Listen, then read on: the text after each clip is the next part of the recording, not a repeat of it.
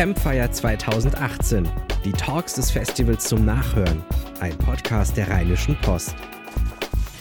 Guten Tag, schön, dass ihr alle da seid. Ähm, ich freue mich besonders, dass wir hier so einen großen Panel haben, weil auch diese Geschichte der alten Apotheke wahrscheinlich äh, mit die wichtigste Geschichte war, die ihr Korrektiv auch jetzt hatte die letzten Jahre und ähm, die von ihrer Relevanz leider, ist eine sehr, eine sehr gruselige, traurige Geschichte eigentlich, aber natürlich für uns Journalisten damit auch hochspannend, ähm, dass wir da so viele verschiedene Blickwinkel drauf bekommen. Falls Sie es äh, schon gemerkt haben, wir haben nicht alle Namensschilder gerade. Das liegt daran, dass wir tatsächlich auch relativ kurzfristig noch zusätzliche Panelists bekommen haben, von denen wir das Gefühl hatten, dass sie uns nochmal sehr spannende Perspektiven auch auf dieses Thema liefern könnten. Deshalb fange ich mit der Vorstellung vielleicht einfach ganz kurz an.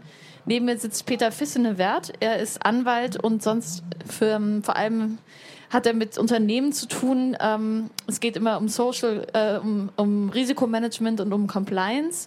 Und er ist zufällig im Nebenberuf auch noch verheiratet mit Ulla. nicht, oh, äh, Entschuldigung, Entschuldigung, wollte ich nicht vorwegnehmen. Ähm, Partner von.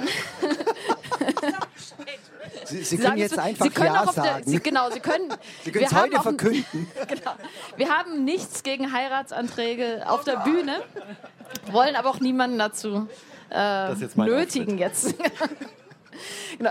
Warum die beiden hier auch äh, tatsächlich jetzt im Fall der alten Apotheke sitzen.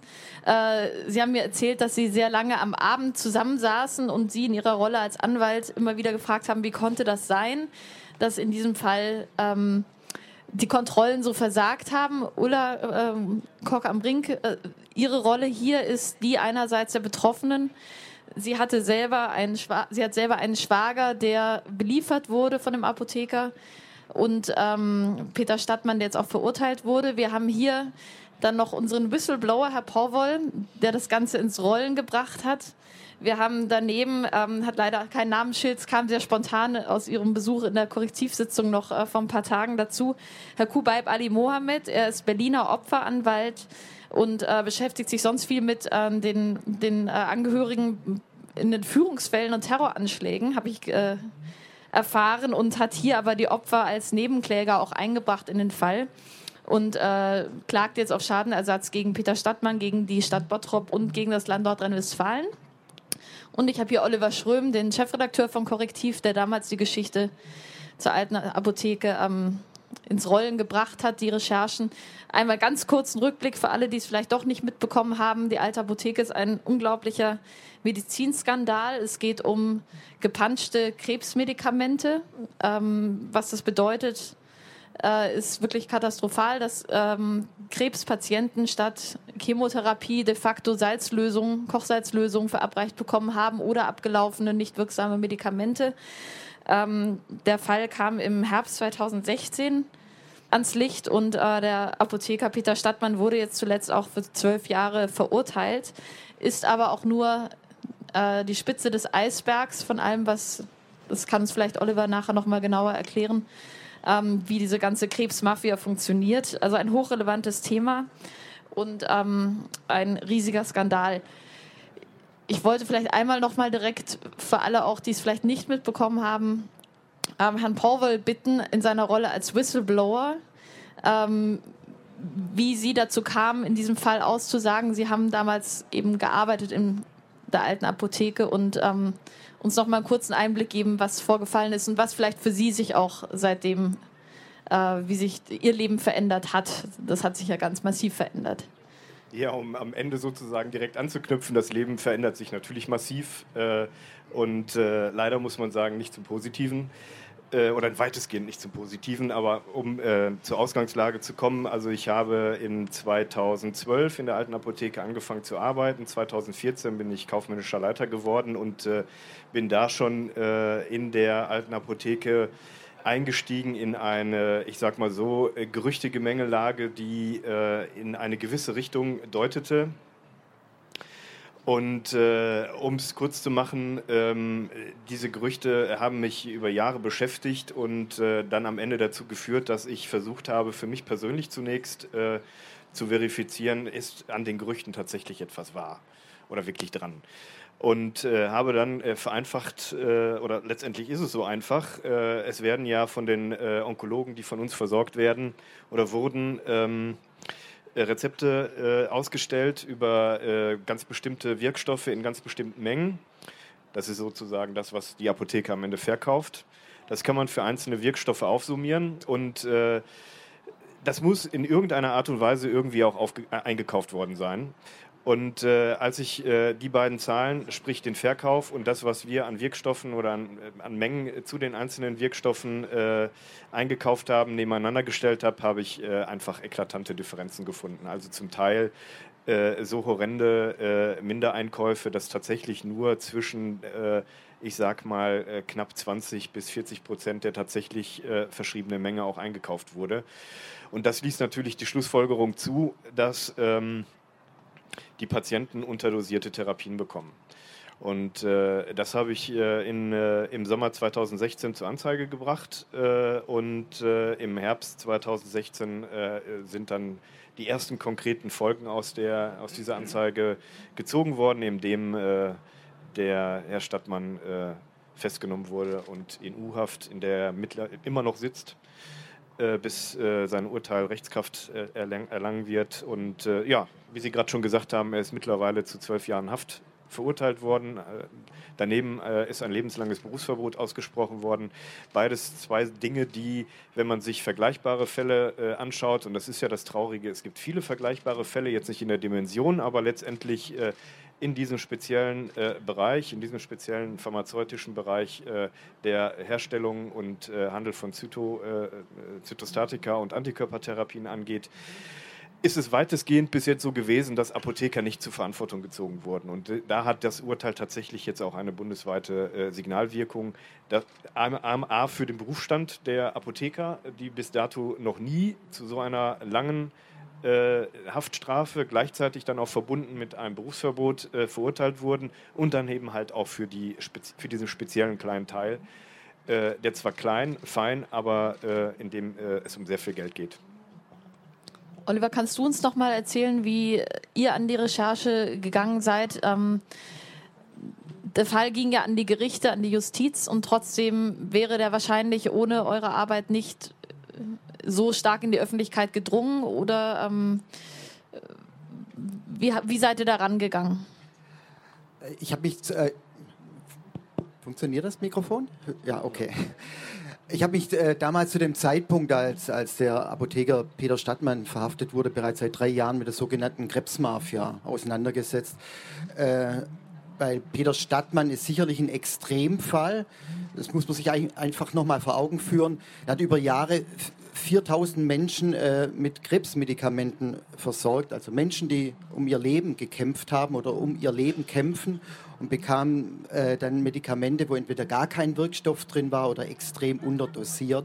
Und wenn dann äh, die, die Gesundheit noch weiter Schaden genommen hat, also der Gesundheitszustand sich verschlechtert hat oder die Menschen sind gar äh, verstorben. Es hat niemand bemerkt, weil man dachte ja, okay, die sind schwer krank.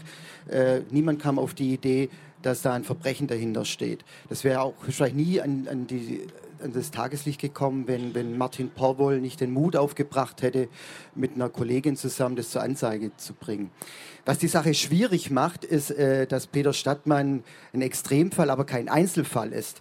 Vielleicht verfolgen Sie gerade in den Medien den Fall in Brandenburg. Da gibt es eine Pharmahandlung, die ähnlich wie Peter Stadtmann bundesweit äh, Arztpraxen und Apotheken versorgt. Und es stellt sich wieder raus, das Zeug wurde irgendwo in, in Griechenland gekauft, billig oder auch gestohlen, nach Deutschland äh, importiert, äh, teilweise auf dem Schwarzmarkt. Man weiß nicht, ob die Kühlketten gewährleistet waren. Also die Medikamente waren eventuell wirkungslos und es wurde weiter ausgeliefert.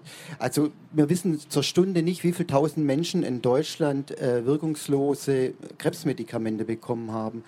Und was für mich die Sache so schwer macht, jetzt ist der Ruf groß nach größeren Kontrollen, aber das greift nicht weit genug, sondern es ist Alltag das haben unsere Recherchen dann damals auch bei, bei Korrektiv gezeigt und das Problem geht einfach weiter. Es gibt ganz wenige Apotheker in Deutschland, äh, also Krebsapotheker, die sich an die Vorgaben der Hersteller halten. Also es ist genau vorgegeben, wie lange so ein Medikament hält und wann einfach die Wirkung nachlässt.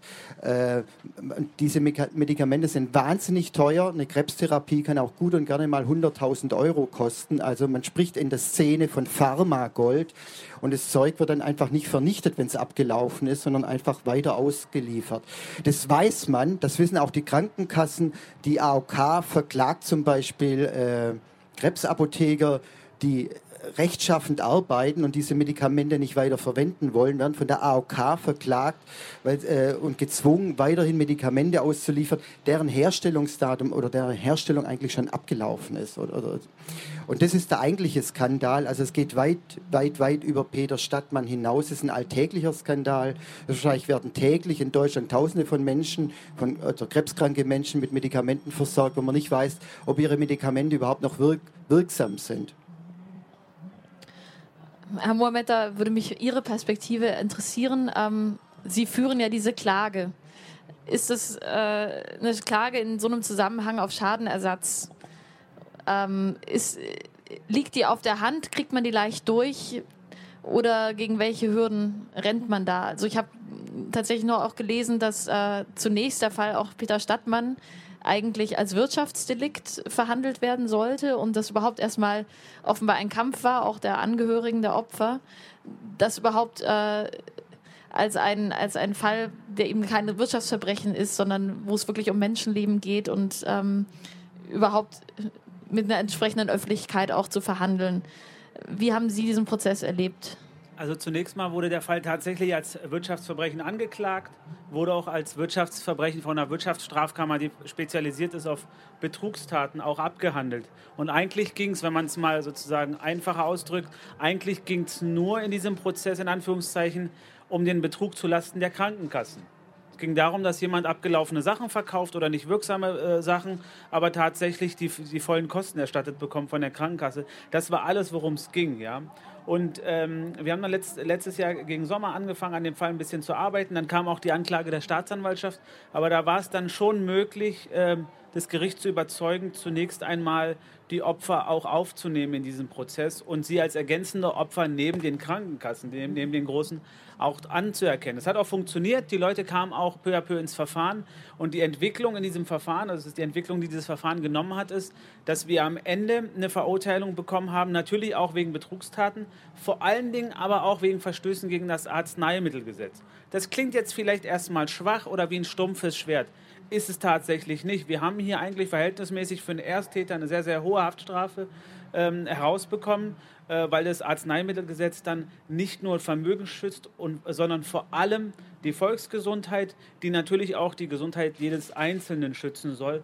Und deswegen sitzt der Mann jetzt erstmal sehr, sehr lange hinter äh, Gittern.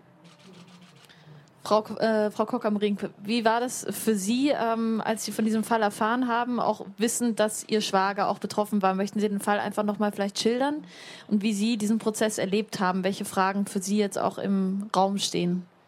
Also es ist ja für alle Opfer von Peter Stadtmann ähm, einfach ein, ein Albtraum, wie, wie man ihn sich schlimmer, glaube ich, nicht ausmalen kann. Und äh, ich glaube, dass viele, viele Bottropper oder auch über Bottrop hinaus belieferte oder behandelte Patienten sich komplett im Stich gelassen fühlen. Und das ist eigentlich ein sehr, eine sehr schmerzhafte Geschichte, wenn man denkt, äh, wir sind eine Gesellschaft, also eine Gemeinschaft, wie, wie eine Stadt Bottrop oder das Ruhrgebiet oder wie auch immer, oder einfach auch Deutschland äh, mit all den Bürgern.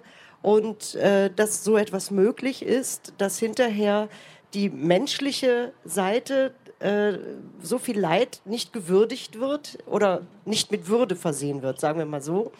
Äh, das ist für, sage ich jetzt mal, aus meiner mittelbaren Sicht, es handelt sich um einen Schwager, schon sehr berührend. Ich will nicht wissen, wie das für die Menschen ist, die direkte Angehörige verloren haben äh, oder auch das kleine Mädchen, was äh, Sie auch gezeigt haben, die jetzt bei ihrer Großmutter leben muss. Ich meine, das Mädchen muss eine Ausbildung machen. Wer zahlt die Ausbildung?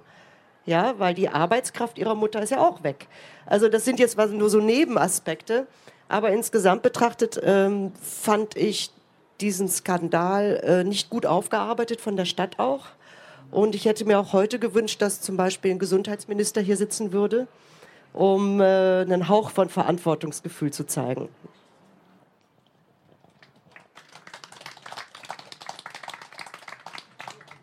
Wir haben hier ähm, mit Herrn Fissenewert nochmal eine andere juristische Perspektive auf diesen Fall. Einmal die Perspektive der Opfer aus Ihrer Sicht jetzt, wie normalerweise in der Wirtschaft mit, äh, mit Risikomanagement umgegangen wird. Wie empfinden Sie äh, die Situation, wie wir regulatorisch vielleicht auch eine Branche wie die Apotheker behandeln, ähm, wie dort Kontrollen durchgeführt werden?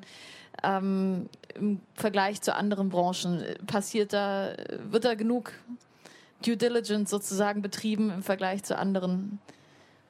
Ja, wunderbare Frage. Ähm, ich musste mich auch an die Apothekerordnungen und die ganzen Gesetze herantasten und dabei eben mit Schrecken feststellen, äh, dass Kontrollen bei Apotheken in der Vergangenheit, es soll jetzt anders werden, äh, nur nach gehörigem Vorlauf da gemacht werden. Und als Compliance-Experte oder Revisionsexperte, das stutzt man dann schon mal, nicht? Und ähm, überall, wo ich Kontrollen ankündige, da kann ich natürlich aufräumen vorher und alles schick machen und eine Tasse Kaffee bereitstellen und der Kontrolleur ist dann wohlgestimmt. Also das hat in der Vergangenheit völlig versagt.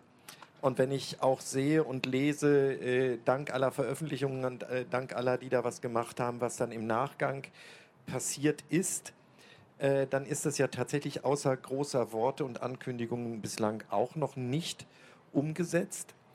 Und äh, ein ganz großes Problem ist also überall, wo ich viel Geld verdienen kann oder Leute betrügen kann, das ist ein Risiko. Und deshalb brauche ich ein Risikomanagement, was eben sagt, auch Apotheken stellen ein Risiko dar. Ähm, früher waren Apotheken geschützt, hatten so eine Art Gebietsschutz, äh, weil man gesagt hat, die handeln mit Drogen und mit all so einem Kram. Und so ein Apotheker darf niemals in die Gefahr kommen, äh, einem Junkie oder sowas äh, was zu geben. Das ist aber Kinderkram gegen das, was Herr Stadtmann gemacht hat. Und äh, für mich ist unbegreiflich, dass auch die Aufsichtsbehörden, wenn ich das alles richtig verstanden habe, sich einfach darauf zurückziehen, dass sie jahrelang auch nicht mal mit Ankündigung kontrolliert haben und sich alle darauf zurückziehen, äh, dass sie überfordert seien und äh, äh, dass sowas alles passiert. Es gibt zwei Dinge, denen ich immer begegne in meiner täglichen Arbeit. Das ist immer dann, wenn man mit Behörden zu tun hat, ziehen sich die Behörden darauf zurück, dass es eine Personalunterversorgung gibt und dass alle überfordert sind. Das höre ich seit 20 Jahren. Das hört man bei Gericht, Justiz immer wieder. Und ich habe äh, das sind ja auch keine schlechten äh, Menschen, diese Beamten. Das große Problem ist aber, wenn wir seit 20 Jahren das hören, dann mag es sein, dass sie überfordert sind oder nicht, dann muss man einfach mehr Kontrolleure einstellen, äh, um sowas zu machen. Und das noch größere Problem ist, dass die Behördenmitarbeiter, auch Minister oder so, niemand trägt ja tatsächlich eine Verantwortung. Also in der freien Wirtschaft da werden sie nicht nur gefeuert, da müssen sie Schadensersatz ohne Ende bezahlen. Wenn ihnen so ein Lapsus passiert, wenn über Jahre so eine Tätigkeit nicht, nicht mal mit Vorankündigung aufgedeckt wird und so ein Behördenmitarbeiter zieht sich darauf zurück und sagt vielleicht, ich bin betroffen, aber ich konnte nichts machen. Und das ist, das ist einfach unerträglich und da ist mehr zu fordern. Und es gibt, äh, wenn ich auch immer höre, das hat man nicht voraussehen können, jedes Delikt, was man begehen kann, kann man im Vorfeld auch verhindern, zumindest im Nachgang. Oliver? Ja, da würde ich gerne anschließen. Der Fall in Bottrop, der beinhaltet eigentlich zwei Skandale. Das ist einmal das Verbrechen, über das man nicht reden, weiter reden muss, weil das liegt klar auf der Hand. Der Mann ist auch zu zwölf Jahren zu Recht verurteilt worden. Der zweite Skandal besteht darin, wie im Anschluss die Behörden äh, mit dem Fall umgegangen sind. Und da kann man jetzt auch die, die die Rolle von Korrektiv vielleicht noch mal kurz darstellen. Am Anfang wurde bekannt gegeben, es äh, dass nur fünf äh, Krebsmedikamente äh, äh, äh verfremdet oder äh, gefälscht wurden und, und äh, gepanscht wurden. Jetzt muss man wissen, es gibt ca. 120 Krebsmedikamente und die Stadt Bottrop hat dann also die, die Namen dieser fünf Medikamente veröffentlicht. Das hatte zur Folge, dass viele Hunderte, vielleicht sogar Tausende von, von Patienten sich äh, zu Recht dann in Sicherheit wogen, weil sie sahen, mein Medikament ist ja nicht auf der Liste. Sie waren dann erleichtert.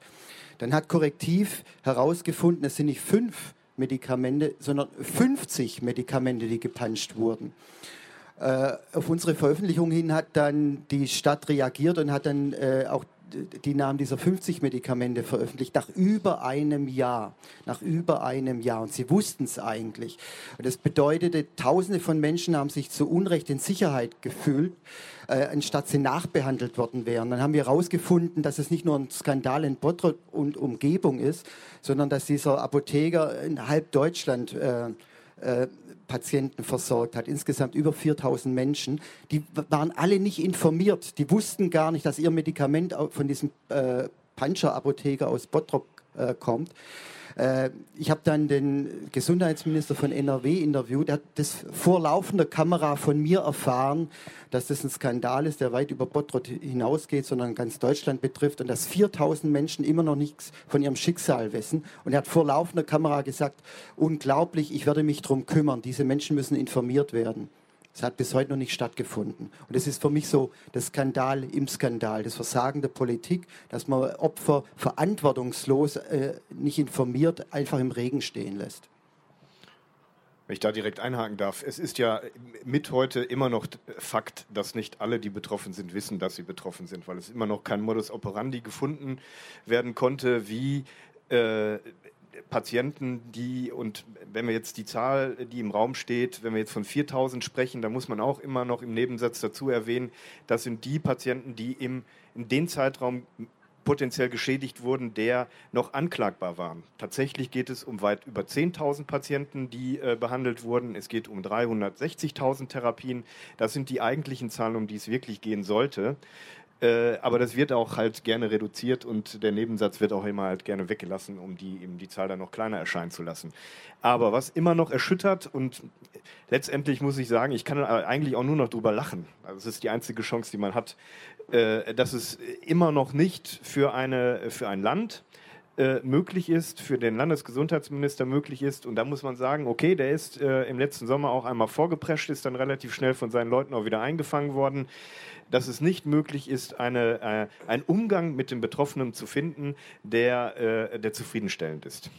Was müsste aus Ihrer Sicht passieren? Oder vielleicht eben Frau von äh, Ja, ich habe eigentlich eine Frage an äh, Sie, Herr, Herr Mohamed, und wir ja. waren nachher, genau.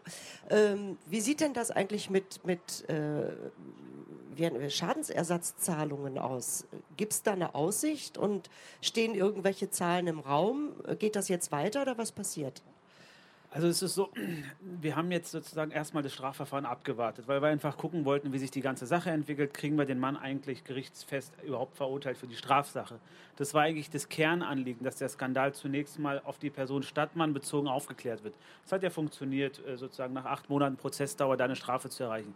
Jetzt haben wir die letzten zwei, drei Monate mit unseren Kollegen damit verbracht, da ein bisschen was vorzubereiten, was die zivilrechtliche Klage angeht, Schmerzensgeld und vergleichbare Sachen.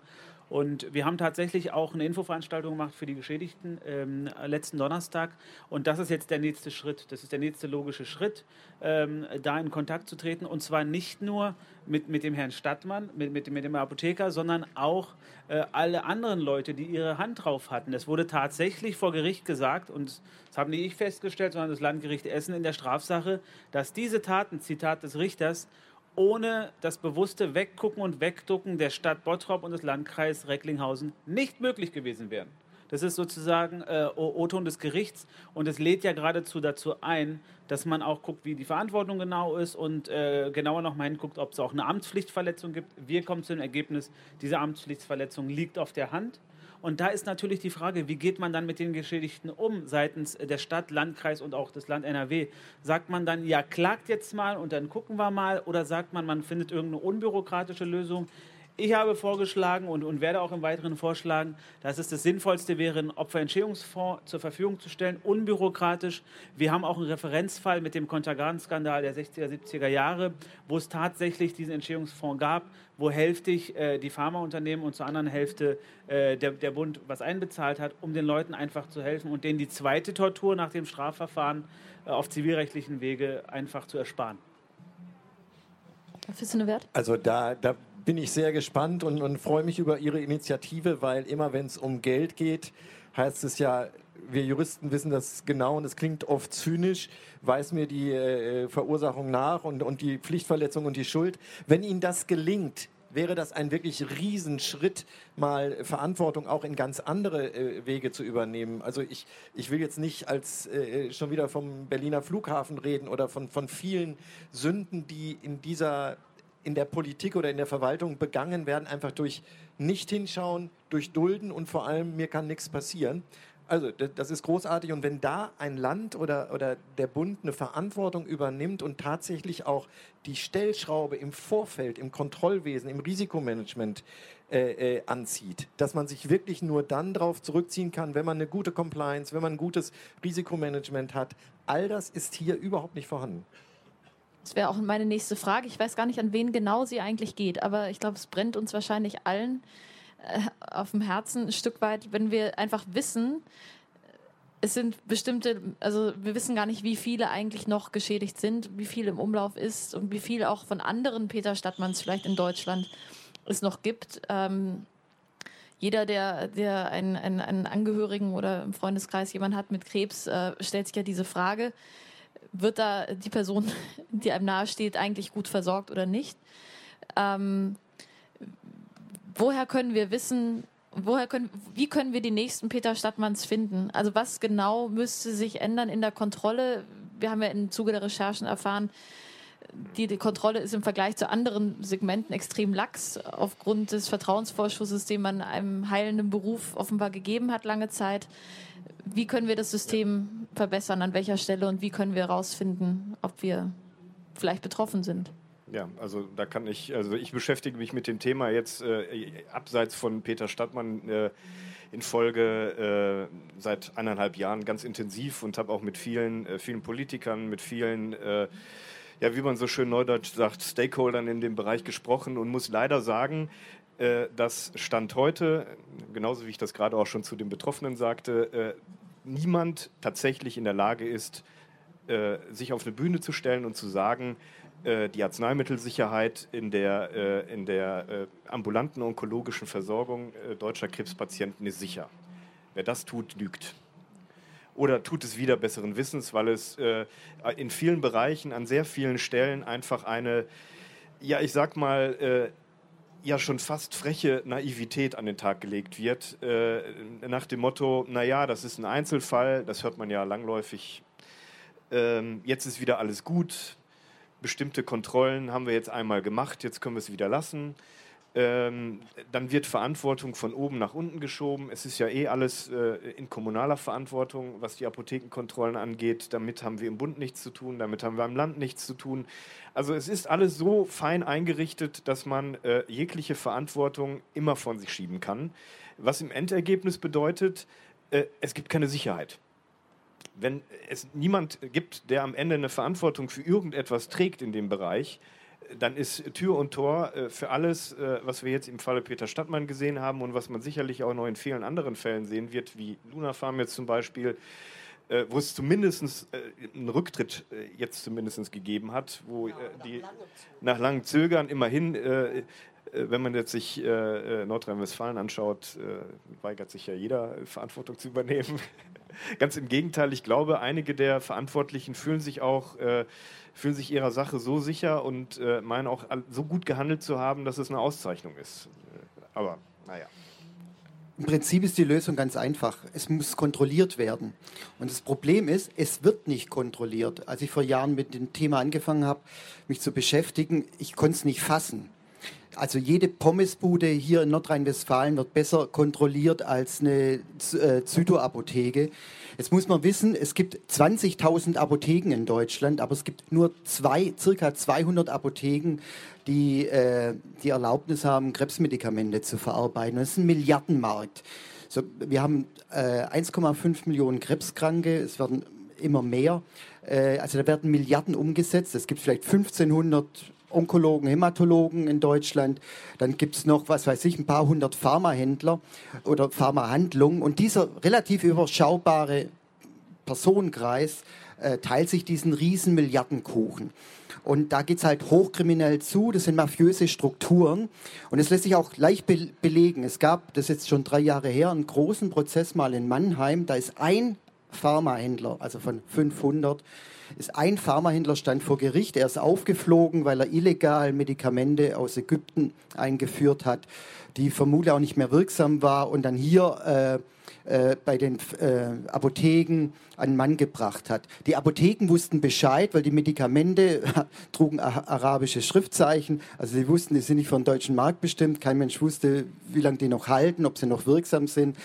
Und jetzt raten Sie mal, wie viel von diesen 200 Apotheken bei diesem kriminellen äh, Pharmahändler wissentlich vermutlich unwirksames Zeug bestellt haben. Über 80 Stück. Das muss man sich mal vorstellen. Das, das ist ein Fall. Also man kann mit Fug und Recht sagen, dass die Hälfte äh, der, der Zybido-Apotheker schon mal kriminell aktiv wurden. Über welche Berufsgruppe kann man sagen, dass es so hohe kriminelle Energie gibt? Und das hat mich eigentlich schockiert, weil wenn man sich jetzt vorstellt, ähm, jemand hat Krebs oder jemand aus dem Freundes- oder Bekanntenkreis ist so schwer erkrankt, der oder diejenige will sich einfach nur fallen lassen, will Vertrauen haben zu ihrem Arzt und zu ihrem Apotheker. Da ist man gar nicht psychisch vermutlich in der Lage, das zu hinterfragen. Und dieses Vertrauen wird einfach schamlos von einer Branche ausgenutzt, wo es wirklich nur knallhart um das Geld geht du sagst schon, da sind mafiöse Strukturen, du sagst gleichzeitig, wir haben eigentlich nur um die 200 ähm, Apotheken, die überhaupt da Akteure sein können. Da stellt sich ja als nächstes sofort die Frage, wieso ist es nicht möglich, eine überschaubare Zahl von 200 ähm, Zytoapothekern ganz massiv zu kontrollieren, ganz stark. Wir hatten ja auch den Fall, äh, Paul, Sie haben es gesagt, dass, dass, das Land offenbar ja äh, weggeschaut hat, die Stadt weggeschaut hat, oder Herr Mohamed, Sie haben es wahrscheinlich gesagt auch, deshalb gehen ja die Klagen auch in diese Richtung. Müssen wir davon ausgehen, dass, dass wirklich auch die Politik Teil dieser mafiösen Strukturen ist? Oder warum sieht sie sich nicht in der Lage? Herr Fissenwert, Sie haben gesagt, alle sagen, sie sind überlastet, aber mir kann keiner erzählen, dass, dass welche Behörde auch immer nicht in der Lage ist, 200 Apotheker ganz engmaschig zu kontrollieren. Was, was ist da los? Also äh, alle sagen es und mir kann es auch keiner erklären. Es ist einfach ein Versagen der Behörden, weil die sich darauf zurückziehen können auf diesen Tatbestand, dass sie behaupten können, sie seien überlastet oder wenn sie es nicht können und man keine aktive Beteiligung nachweisen kann, äh, äh, die nicht haften dafür. Und das, das Problem ist, wir treiben jeden Manager mittlerweile durch die Stadt, wenn er einen Fehler gemacht hat, der wird entlassen und, und haftet mit seinem ganzen Vermögen äh, wo auch keine Versicherung mehr, mehr eintritt. Aber Behördenversagen bleibt immer. Ich kenne kaum einen Fall, wo ein Behördenmitarbeiter tatsächlich mal zur Rechenschaft gezogen wurde, äh, wenn er sich nicht wirklich äh, äh einer, einer Straftat willentlich und wissentlich äh, äh, vielleicht auf dem Rathausmarkt äh, begangen hat. Aber ansonsten, die werden nicht mal versetzt. Die können sagen, ich mache das nicht. Und das, das ist ein Dilemma. Es gibt diese, diese öffentliche Daseinsvorsorge und es gibt den Anspruch des Staates, solche Dinge zu kontrollieren, weil sie angeblich gefährlich sind. Aber nichts geschieht. Und es, man könnte äh, äh, Aufsichtsstrukturen einführen, ob, das, ob, man das privatisiert oder öffentlich lässt. Man muss nur die Dinge beim Namen nennen und die Leute an der Nase fassen und die auch persönlich dann bei Misserfolgen äh, verantwortlich machen dafür. Aber dann das heißt, man müsste eigentlich nur eine, Haftung, eine Haftungsregelung finden. Meine Rede seit vielen ja. Jahren, aber es gibt ein Haftungsprivileg von Beamten, zum Teil zu Recht, es ist ganz wichtig, dass der auch geschützt wird, aber nicht bei solchen eklatanten Aufsichtsverstößen. Also grundsätzlich ist es so, und das ist leider so, dass die Apothekenaufsicht äh, hier in Deutschland eben nicht zentral geregelt wird, auf Bundesebene, noch nicht mal auf Landesebene, sondern auf kommunaler Ebene. Ja. Und darauf ziehen sich halt alle zurück. Und äh, eben halt auch im Bereich, äh, wo einem der gesunde Menschenverstand sagt, okay, da haben wir nur 200, da brauche ich doch nur eine Handvoll Kontrolleure, die das ganze Jahr äh, auf Bundesebene mit nichts anderem beschäftigt sind, als die zu kontrollieren. Aber das scheitert halt an, am Föderalismus. Äh, auf Bundesebene wird gesagt, wir können da nicht ein. Das ist, ist Landessache. Auf Landesebene wird gesagt, das ist halt eine kommunale Sache. Und äh, man muss halt dann tatsächlich mit, äh, mit Zuständen leben, dass es in, äh, teils in Landkreisen oder in Kommunen äh, Amtsapotheker gibt, die im Leben noch nie etwas mit äh, Zytoapotheken zu tun gehabt haben. Weil es auch überhaupt gar keine gemeinsamen Richtlinien gibt, wie denn eine Zytoapotheke zu prüfen sei. Also da hat man sich auf, äh, auf Bundesebene, da gibt es zwar einen Qualitätskreis der Amtsapotheker und Pharmazieräte, da hat man erst angefangen darüber nachzudenken im, in Folge des Falls Stadtmanns. Aber tatsächlich sichtbar Vereinheitlichung oder tatsächlich, dass man sagt, es, wir schicken da nur Leute rein, die sich damit auch auskennen, das hat man hier nicht vereinheitlich auf Bundesebene. Das ist leider so. Und gibt es jetzt irgendjemand, der sich damit beschäftigt in der Politik? Nein. Le leider nein. Es ist im Prinzip ganz simpel. Ähm, äh, da ist kein Wille da und das wird halt entsprechend große Lobbyarbeit äh, betrieben, insbesondere von den Apothekern und auch von den Pharmaherstellern und die Politik äh, knickt regelmäßig ein. Ein kleines Beispiel: Es gibt jetzt erst seit zwei Jahren ein sogenanntes Antikorruptionsgesetz im Gesundheitswesen. Vorher war es überhaupt nicht strafbar, wenn irgendein Apotheker einen Arzt bestochen hat. Sie wissen vielleicht, wir haben freie Apothekerwahl in Deutschland. Also wenn Sie äh, eine Erkältung haben, darf Ihr Arzt Ihnen nicht sagen, bei, bei welcher Apotheke Sie das Erkältungsmittel äh, sich besorgen sollen, sondern das müssen Sie selber entscheiden. Es gibt eine Ausnahme und das ist bei Krebsmedikamenten. Da ist es dem Arzt erlaubt, äh, direkt an die Apotheke das Rezept zu liefern. Das hat auch durchaus sinnige Gründe, weil das Zusammenspiel äh, zwischen Arzt und Apotheker sehr eng sein muss, weil das Medikamente sind, die sehr kurze äh, Haltbarkeit haben und dann muss es alles sehr schnell gehen. Aber das hat wiederum zur Folge, dass so ein Rezept, ich habe es vorher erwähnt, ist teilweise 100.000 Euro wert. Und das führte dazu, dass Apotheker dann auf Ärzte zugegangen sind und haben sie bestochen dafür, dass sie dann künftig alle Rezepte geliefert bekommen. Äh, wir haben das mal mit einer versteckten Kamera dokumentiert. Da hat sich ein Onkologe als Lockvogel zur Verfügung gestellt. Und wir waren dabei, wie sich Apotheker die Türklinke in die Hand gegeben haben und ihn versucht haben, mit 2, 3, 400.000 Euro zu bestechen, wenn er im Anschluss ihnen die Rezepte äh, zuschanzt.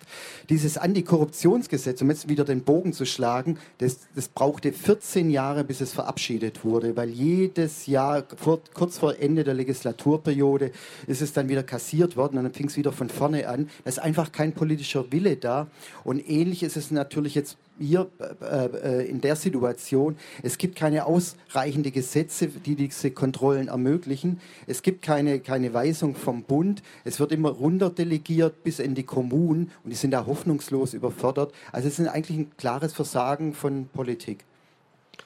Es gibt ja, äh, wenn wir gehört haben, es gibt in Deutschland 200, über 200 äh, Zytoapotheken, muss man wissen, dass in Nordrhein-Westfalen schon 120 äh, existieren. Und das heißt also, dass äh, jeder Onkologe sicherlich unter einer Vielzahl an äh, Apotheken auswählen kann, von denen er sich beliefern kann. Und dann äh, ist die Gretchenfrage, die man seinem Onkologen des Vertrauens letztendlich stellen muss, ist, warum werde ich von dieser Apotheke beliefert?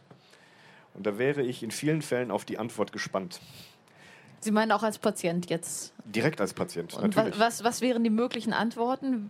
Das würde mich mal interessieren. Also ich, insgeheim weiß ich, welche Antwort die richtige wäre in den meisten Fällen. Äh, mich würde mal interessieren, was die offiziellen Antworten sein. Immer, weil als Patient ist es ja wahrscheinlich schwer, welche Antwort auch immer dann kommt, in Frage zu stellen, dass die nicht damit zu tun ja, hat. Im Sinne so von, ja, der, dem haben wir tolle Erfahrungen gemacht, der beliefert uns seit Jahren ganz zuverlässig. Also was wiederum genau, kann ich mit also so einer Antwort ist, anfangen? Ja, genau. Man muss mit dieser, es, gibt, es muss eine direkte Begründung geben, warum. Und äh, wenn ich jetzt direkt anschließe an das, was, äh, was Oliver gerade gesagt hat, äh, auch im Hinblick darauf, was äh, zwischen Apothekern und Onkologen dann im stillen Kämmerlein oftmals ausgehandelt wurde, äh, ist die Antwort eigentlich ganz eindeutig, weil ich äh, dafür bezahlt werde. Aber dann ist es doch, dann ist es doch relativ einfach, auch für einen Arzt oder, oder auch für eine Apotheke zu sagen, also wir, wir unterstellen mal, die sind jetzt nicht alle korrupt. Ne? Nicht jeder Arzt und nicht jede Apotheke. Ja. Und dann wäre es doch für mich mal, also jetzt spiele ich mal Apotheker und ich sage, ich grenze mich mal von diesem ganzen Dreck ab. Ja. Ich sage, ich mache für mich mein persönliches Risikomanagement und Compliance-System. Genau. Ich lasse mich auch zertifizieren mhm. und ich arbeite nur mit Ärzten zusammen, die mhm. das Gleiche haben.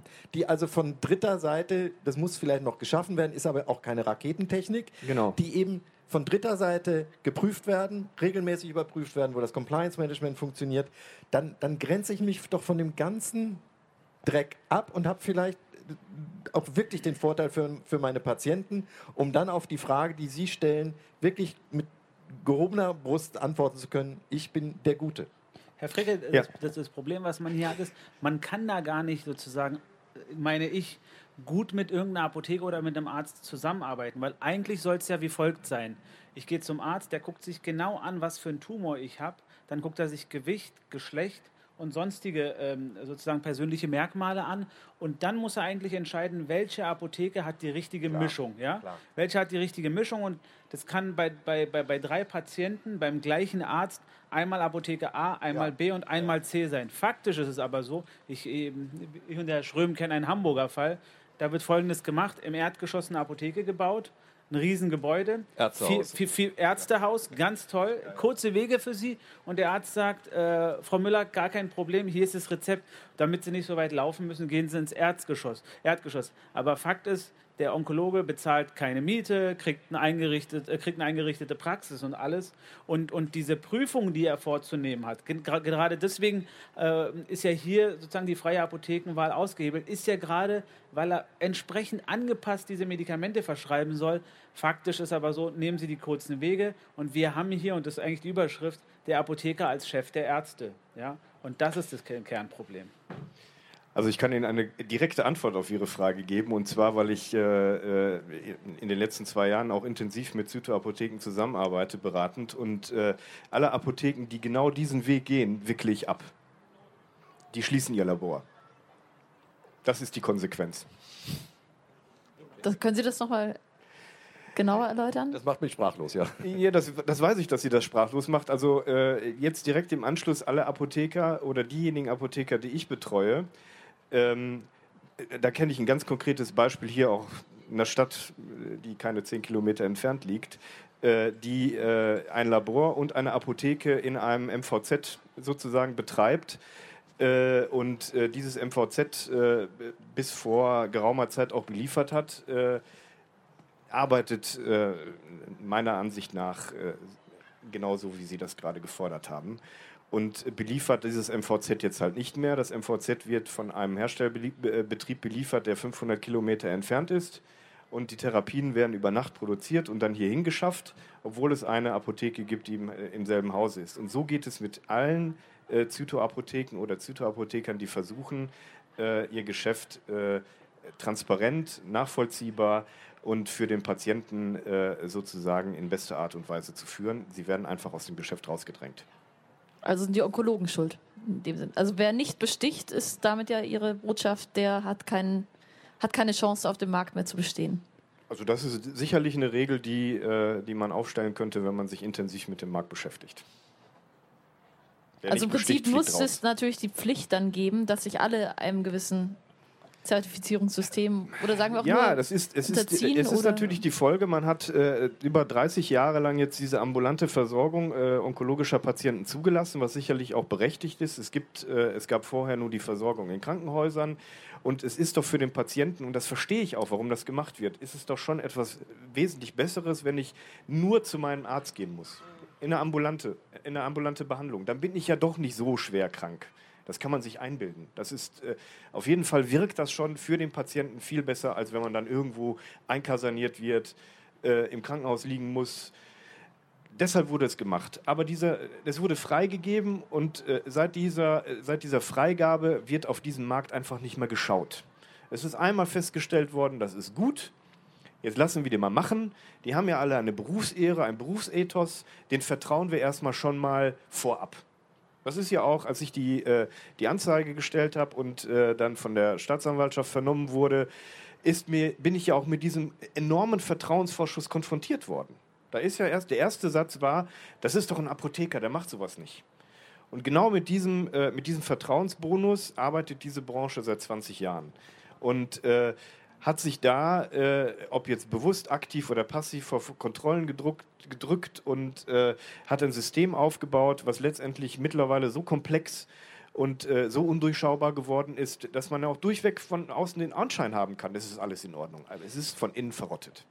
Darf ich da mal gleich eine Frage zu stellen? Weil ähm, üblicherweise höre ich ja solche Geschichten immer nur aus Osteuropa und, und, äh, und sowas. Und wir Deutschen, wir sind ja immer super sauber und compliant. Wie ist denn das im europäischen Markt? also wir, wir Deutschen sind ja nicht so, dass wir immer auf jeden mit dem Finger zeigen können. Wir, wir sind im Korruptionsindex nicht so weit, wie wir das eigentlich sein sollten. Wir, wir behaupten das immer. Ähm, deshalb das eine, ähm, das ist unerträglich für mich und da muss etwas passieren. Das kann man so nicht stehen lassen, weil wir auch nicht nur für Sie unerträglich, weil wir ein bisschen in die Zukunft gucken wollen. Aber wie ist denn das in anderen äh, Ländern, die eine vergleichsweise hohe Compliance-Kultur haben? wie Deutschland oder eine höhere, davon gibt es ja auch einige. Wie ist denn das da geregelt? Die haben doch die gleichen Probleme. Ja, ver vergleichbar wird es in jedem Land irgendwo auch anders geregelt. Also es ist nicht überall in Europa so, dass es äh, diese ambulante Versorgung, so wie wir sie jetzt praktizieren, gibt. In Dänemark zum Beispiel wird grundsätzlich in der Klinik behandelt. Also und äh, ich weiß es jetzt nicht für jedes EU-Land, aber es wird grundsätzlich schon überall anders gehandhabt. Und äh, je nach System ist es mehr oder weniger korruptionsanfällig oder halt auch für die gleichen Strukturen anfällig. Wenn man jetzt äh, über den großen Teich schaut in den USA, hat man viele vergleichbare Fälle. Da kommt ja unser System auch ursprünglich her. Und die kämpfen mit den gleichen, mit den gleichen Problemen, auch mit ähnlich großen Skandalen. Also insofern, äh, es gibt da auch keine, äh, keine verbindliche europäische einheitliche Lösung, wie wir, das, wie wir diese Krankheit behandeln sollen. Es gibt, ein, es gibt einen Unterschied. Ähm, äh, in Deutschland wurde halt irgendwann die, die, die Onkologie privatisiert. Die hat, die hat bis Ende der 70er Jahre im Krankenhaus stattgefunden, wo Korruption nicht so einfach ist äh, und die Versorgung anders geregelt ist, weil die Krankenhäuser eigene Apotheken haben.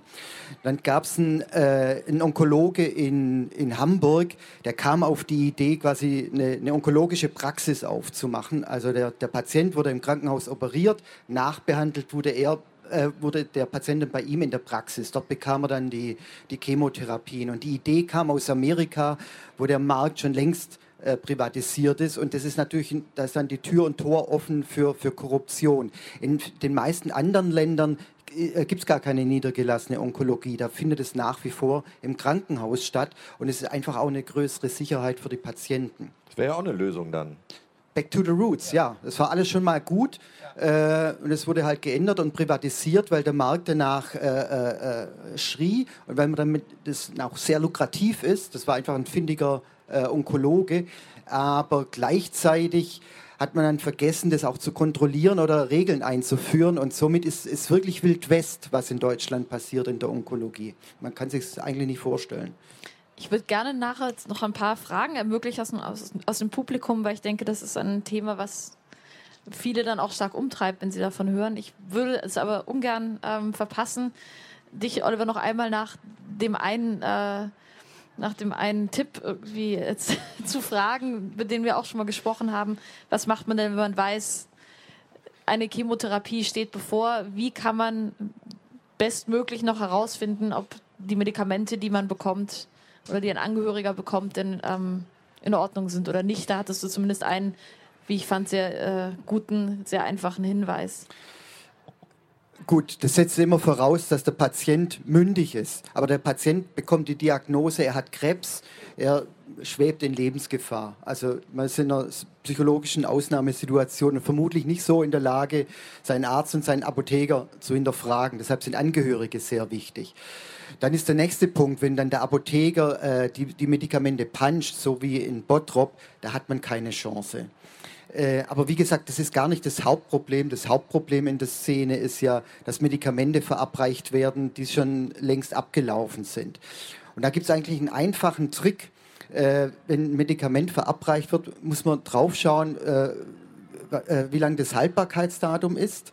Äh, das kann aber dann durchaus okay sein, aber man muss auch schauen, wann das Herstellungs, äh, nach dem Herstellungsdatum, also wann ist das Medikament hergestellt worden, weil viele, viele Krebsmedikamente haben nur eine Haltbarkeitszeit oder eine vorgegebene Haltbarkeitszeit von acht Stunden. Und wenn man dann sieht, okay, das hält ja eigentlich noch, als wenn mir das jetzt gleich verabreicht wird, weil es ist Uhrzeit XY, aber wenn ich dann auf das Herstellungsdatum schaue und stelle fest, das Medikament ist vor zwei Tagen hergestellt worden, dann weiß ich, was los ist. Und das sind so zwei Informationen. Und wie lange so ein, halt, äh, so ein äh, Medikament hält, das entnimmt man dem Beipackzettel, der sogenannte Fachinformation. Da gibt der Hersteller vor, was er empfiehlt oder wie lange solche Medikamente verarbeitet werden können. Das ist total unterschiedlich. Es gibt, wie gesagt, über 120 Krebsmedikamente. Äh, da gibt es äh, Medikamente, die halten nur acht Stunden. Es gibt Medikamente, die halten auch acht Tage. Und da muss man einfach, wie gesagt, auf das Herstellungsdatum schauen und auf das Haltbarkeitsdatum und dann schauen, wie die Vorgabe ist. Und dann ist man sich kann man relativ sicher sein. Oder wenn man dann feststellt, es stimmt nicht, ja, dann muss man die Kraft aufbringen, auf die Barrikaden zu gehen. Hat jemand Fragen aus dem Publikum an unsere Panelisten? Vielleicht, wenn sie vorkommen, oder genau.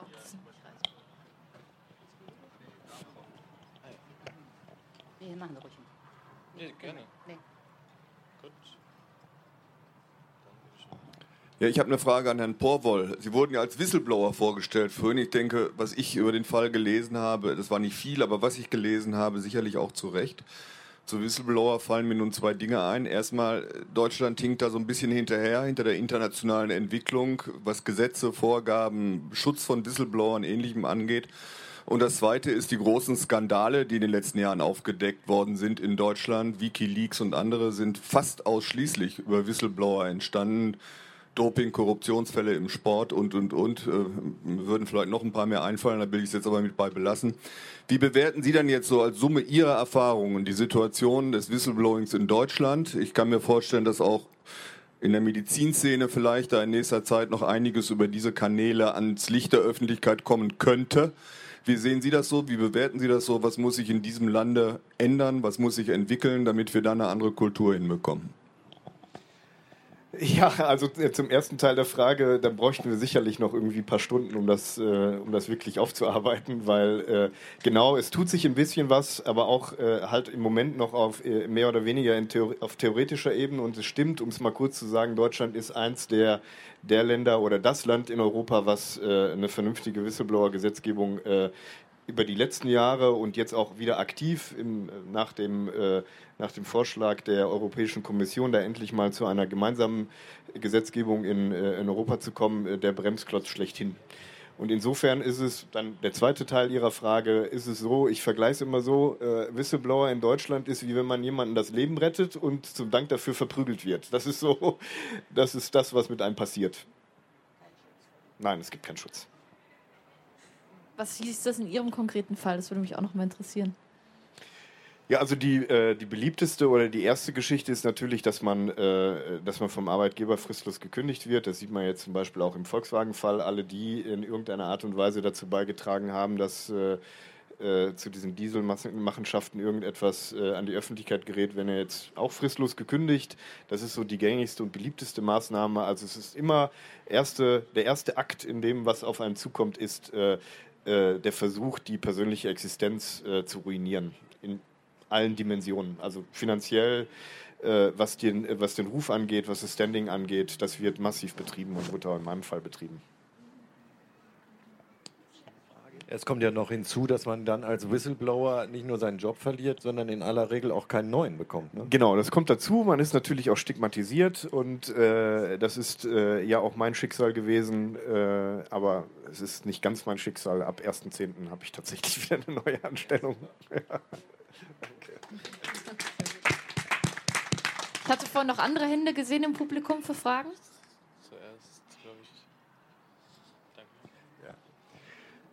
Ja, ich muss ganz ehrlich sagen, ich bin ziemlich fassungslos, was ich hier äh, vom Podium äh, höre.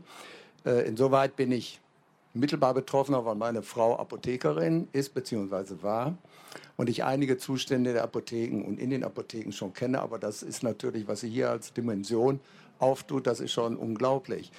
Ähm, was an Verantwortlichen oder die, die Verantwortung tragen, eigentlich auch noch aufs Podium gehörte, das sind meines Erachtens, wir haben ja die gute Einrichtung der Selbstverwaltung, ähm, dass jemand von der Apothekerkammer oder von der Ärztekammer einfach mal da auch Stellung nimmt, denn die haben ja eigentlich den Gesundheitsauftrag in unserem Staat.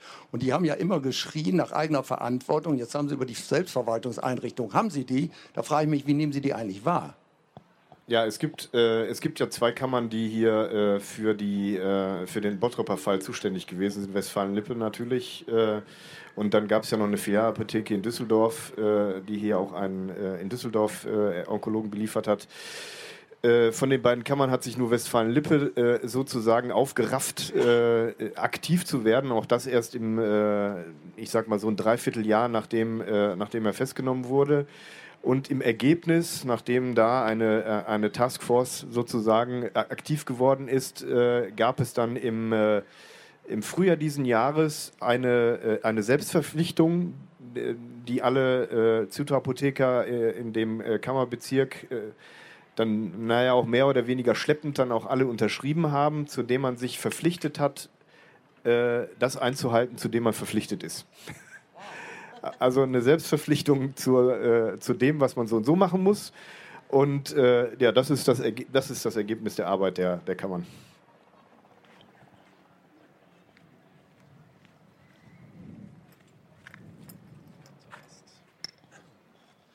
Ich habe nicht unbedingt eine Frage, sondern ich möchte eine für mich grundsätzliche Ursache für solche Fälle vielleicht mal ansprechen. Und das ist diese schon kurz angesprochene strikte Trennung in unserem System zwischen stationär und ambulant. Ähm, ich war 30 Jahre lang Krankenhausapotheker.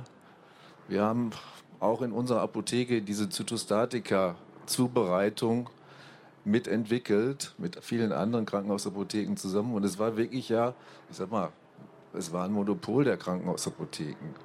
Wir haben es nur auch den ambulanten Apotheken dann irgendwann beigebracht, was für mich schon ein großer Fehler war.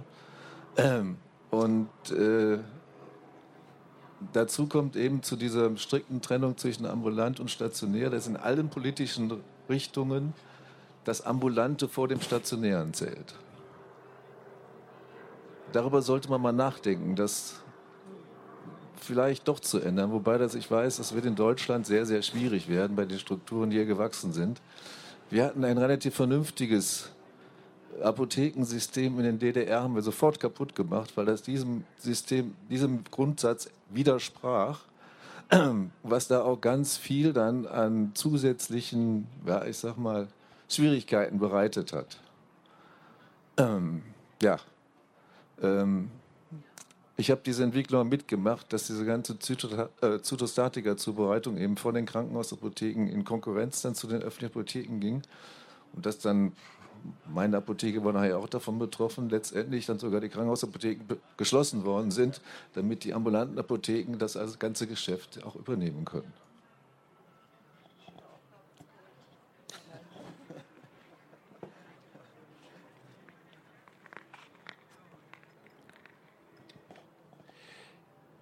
Auf dem Podium waren sie ja doch ziemlich einer Meinung und äh, alle ziemlich entsetzt.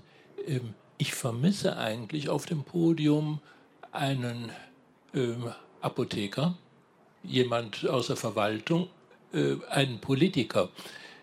Sind die nicht gekommen? Sind die eingeladen worden, nicht gekommen? Oder äh, wollte man die nicht hören?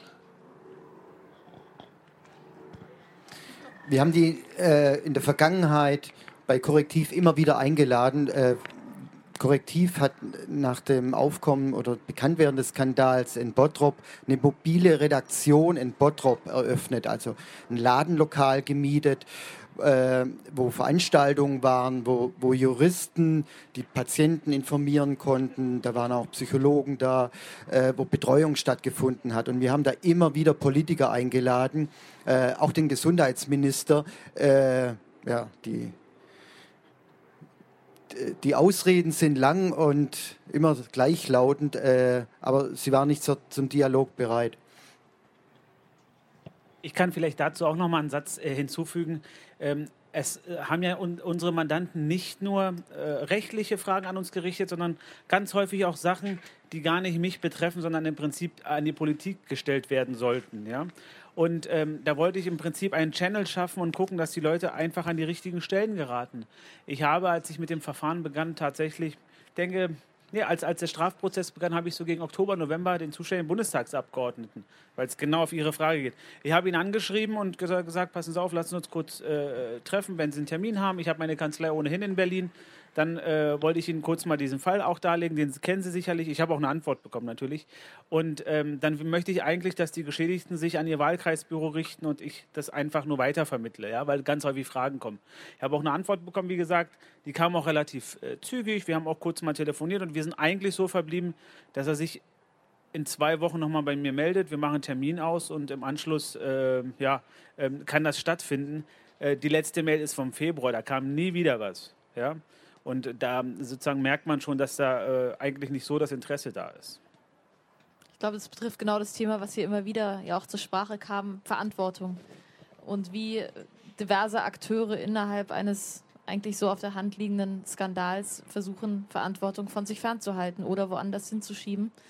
Ähm, ich wünschte, wir könnten etwas optimistischer enden oder etwas, aber es ist bei dem Thema nicht ganz leicht. Ähm, Oliver, du zuckst so ein bisschen, als wüsstest du doch noch was. Wir müssen nämlich zum Schluss kommen. Ich danke Ihnen übrigens sehr für Ihre Fragen. Ich bin auch froh, dass es dann erörtert wird, eben warum sitzen dann vielleicht solche Vertreter nicht hier, ähm, wenn sie im Raum stehen. Äh, wenn wir noch einen, einen Grund zu ein wenig Zuversicht, dass sich doch etwas äh, in Bewegung gesetzt hat, hier finden, würde ich den sehr gerne hören. Sonst müssen wir mit unserer Empörung weiterleben und überlegen, wie wir da weiter Druck ausüben können wir müssen uns weiter empören, wir müssen weiter recherchieren, das ist auch ein Auftrag an Korrektiv, aber ich will auch ein bisschen Hoffnung äh, zum Ausdruck bringen. Äh, diese Geschichte mit Stadtmann, so, so schrecklich sie auch ist, sie hat viel ausgelöst, viel Diskussion und äh, die, Leute sind, sens die Leute sind sensibilisiert, auch die Politik. Man sieht es jetzt in Brandenburg, wo ein ähnlich gelagerter Fall ist anders angeordnet, aber egal. Äh, da musste mittlerweile auch die Gesundheitsministerin den Hut nehmen. Also es ist viel in Bewegung. Äh, an uns ist der Auftrag, da weiter dran zu bleiben, dass die Diskussion nicht verebt, sondern wir müssen da weiter uns empören äh, und die Sache ans Tageslicht fördern. Aber es ist, es ist Hoffnung. Und Herr Fissenewert hat gerade noch äh, angedeutet, dass er auch noch was hätte. Ja, Hoffnung habe ich tatsächlich, weil ähm, wir Deutschen haben ja dieses Thema Compliance und Risikomanagement für uns quasi erfunden, nicht im Apothekenbereich, aber es vergeht ja kein Tag, wo, nicht, wo ich nicht mit vielen Leuten spreche, die genervt abwinken und sagen, was ist eigentlich, was darf ich eigentlich noch in diesem Land? Äh, und wir haben den Peak noch nicht erreicht, wenn uns der, der Schwung gelingt, auch äh, äh rüber zur öffentlichen Verwaltung, diese Compliance-Diskussion zu haben, die ja auch dank Korrektiv und ganz vieler äh, gemacht werden, auch so weit, dass es dass die Handlung auch so, dass es uns manchmal schon nervt. Äh, das ist uns Deutschen ja innen, dass wir es dann nochmal überreizen können und nochmal überreizen, die Haftungsthemen. Und wenn, wenn, wenn uns da der Move gelingt zur öffentlichen Verwaltung, dann habe ich wirklich, ich wirklich Hoffnung, dass hier mittelfristig was passiert. In diesem Sinne danke ich allen Podiumsteilnehmern und auch Ihnen im Publikum und ähm, ja, wünsche Ihnen einfach einen jetzt noch schönen Tag. Keine Lust, auf die nächste Episode zu warten? Frische Themen gibt es rund um die Uhr auf rp-online.de.